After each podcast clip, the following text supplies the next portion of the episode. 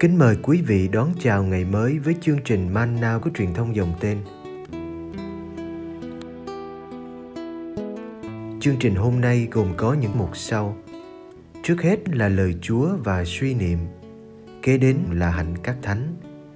Bây giờ kính mời quý vị cùng theo dõi chương trình.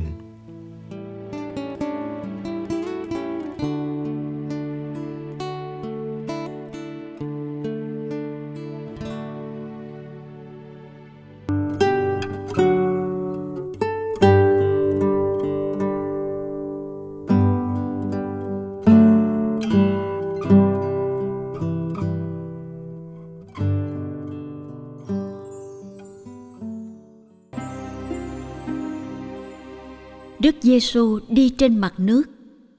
Matthew chương 14 từ câu 22 đến câu 33. Đức Giêsu liền bắt các môn đệ xuống thuyền qua bờ bên kia trước trong lúc người giải tán dân chúng.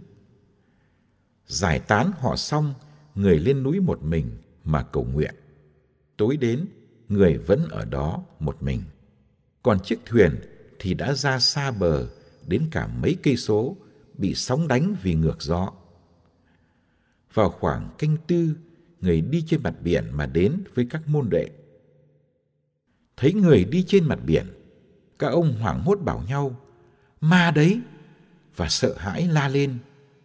Đức Giêsu liền bảo các ông, cứ yên tâm, chính thầy đây đừng sợ. Ông Phêrô liền thưa với người, thưa ngài, nếu quả là ngài thì xin truyền cho con đi trên mặt nước mà đến với Ngài. Đức Giêsu bảo, cứ đến.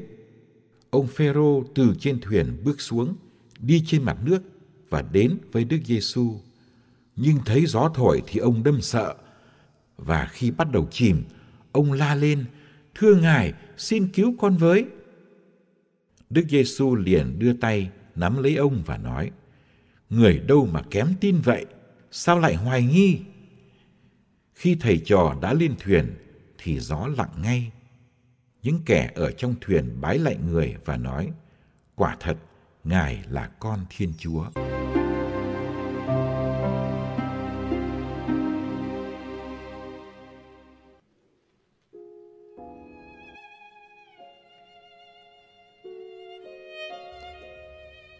Không rõ lúc nào thì con thuyền các môn đệ gặp gió ngược. Có gió thì có sóng, sóng đánh làm thuyền chồng chành. Thuyền rơi vào tình trạng tiến thoái lưỡng nan. Tiến tới bờ bên kia thì không được, mà về cũng không xong. Vì con thuyền đã ra xa bờ nhiều dặm. Các môn đệ phải tự mình đương đầu với sóng gió tay chèo của họ mệt mỏi giữa đêm khuya. Không có thầy Giêsu ở đây trong khoang thuyền này. Tại sao thầy bắt họ phải qua bờ bên kia ngay lập tức? Tại sao thầy không hoàn đến sáng mai vì đâu có gì mà vội? Bây giờ, thầy đang làm gì một mình ở chỗ hoang vắng đó? Thầy có biết các môn đệ vì vâng lời thầy mà gặp rắc rối không? Có một thứ sóng gió nào đó đang xôn xao trong lòng họ.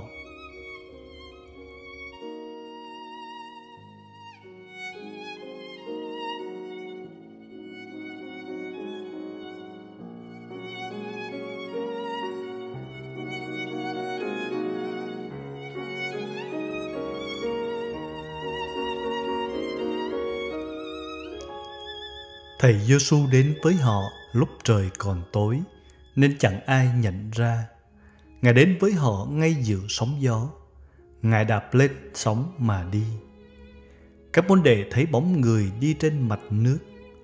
Hoảng hốt và sợ hãi, họ tưởng mình thấy ma. Họ nghĩ chỉ có ma mới đi trên mặt nước được. Nhưng đây không phải là ma, đây là người thầy của họ cứ yên tâm chính thầy đây đừng sợ. Vậy mà phêrô vẫn chưa nhận ra giọng nói và khuôn mặt thầy. Ông muốn đưa ra một trắc nghiệm để kiểm chứng. Nếu quả là ngài xin truyền cho con đi trên nước để đến với ngài. Nếu ông đi được trên nước thì người kia mới đúng là thầy Giêsu. Ông tin rằng điều thầy làm được, thầy cũng cho trò làm được. Phêrô tự đặt mình vào một thách đố không dễ dàng. Thầy Giêsu chấp nhận thách đố này và mời Phêrô hãy đến. Thầy đã đi trên sóng nước để đến với ông. Nay, thầy mời ông đi trên sóng nước để đến với thầy.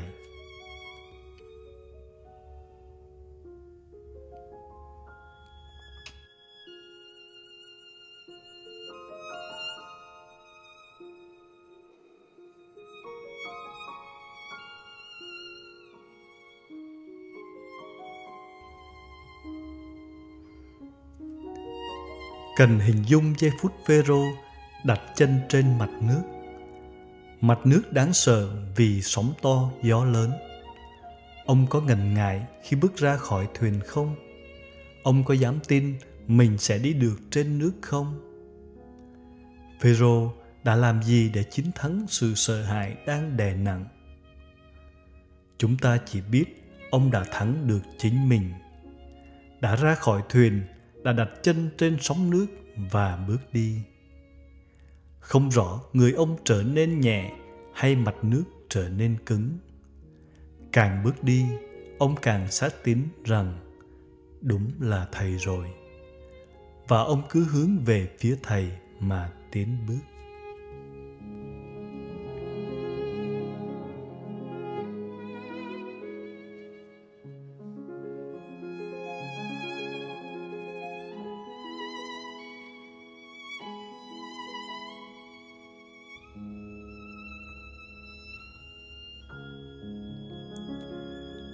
Nhưng ngay cả khi tin thầy đang ở trước mặt mình, Vero cũng bị trao đảo vì một cơn sóng mạnh bất ngờ ập tới. Ông sợ hãi và chìm xuống, nên ông la to, xin thầy cứu mình. Thầy Giêsu lập tức đưa bàn tay ra nắm lấy ông. Thầy trách ông đã nghi ngờ dù chỉ trong một giây phút. Nghi ngờ là dấu hiệu của lòng tin còn non yếu, lòng tin dễ lung lay trước những biến động của cuộc đời. Khi thầy Giêsu nắm tay Phêrô và đưa ông về thuyền, gió vẫn chưa ngừng, sóng vẫn đánh.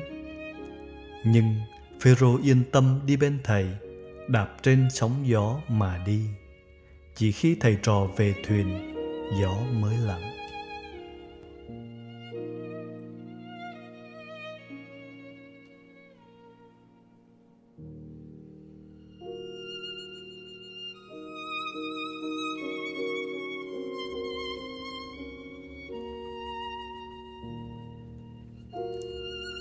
Kinh nghiệm của Phêrô cũng là kinh nghiệm của các Kitô hữu. Kinh nghiệm bị ép phải qua bờ bên kia ngay lập tức. Trong hoàn cảnh trời tối, ngược gió và không có thầy gần bên. Kinh nghiệm hoảng hốt vì thầy đến mà mình không nhận ra. Kinh nghiệm hạnh phúc đi được trên nước để đến với thầy. Và rồi bị chìm dù biết thầy ở ngay trước mặt. Kinh nghiệm được thầy dắt về thuyền trong bình an. Bao nhiêu cung bậc cảm xúc trong từng kinh nghiệm. Tất cả dẫn đến kinh nghiệm cuối là nhận ra con thiên chúa đang ở trong cùng thuyền với hội thánh hôm nay.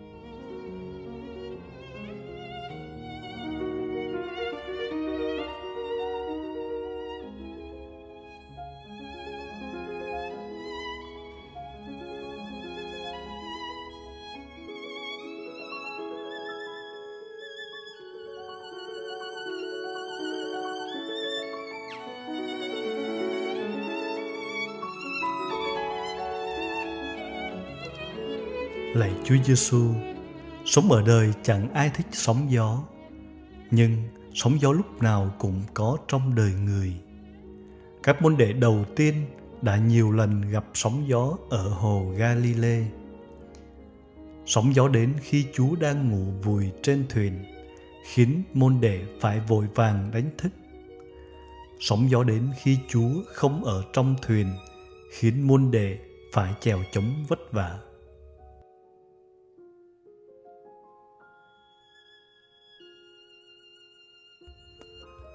Chúa không tránh cho đời chúng con khỏi mọi sóng gió, vì Chúa biết sóng gió làm chúng con trưởng thành. Tập vượt qua nỗi sợ hãi bằng lòng tin, tập vượt qua nỗi lo âu bằng hy vọng.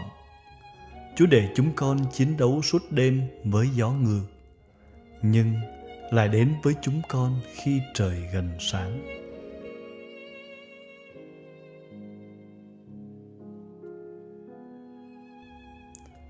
Xin cho chúng con yêu quý sự bình an, nhưng lại không ngỡ ngàng trước sóng gió. Giữa cơn sóng gió, xin cho chúng con tin rằng Chúa vẫn hiện diện gần bên chúng con và đưa con thuyền giáo hội về đến bến.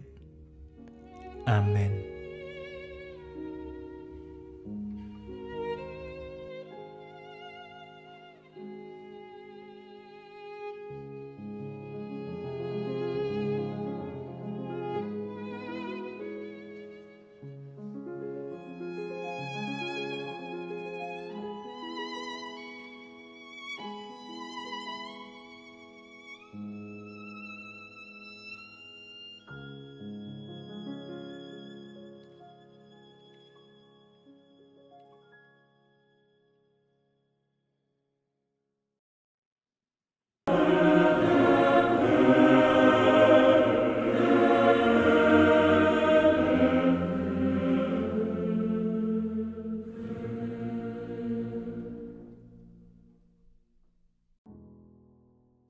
Ngày 13 tháng 8, Thánh Pontian và Thánh Hippolytus.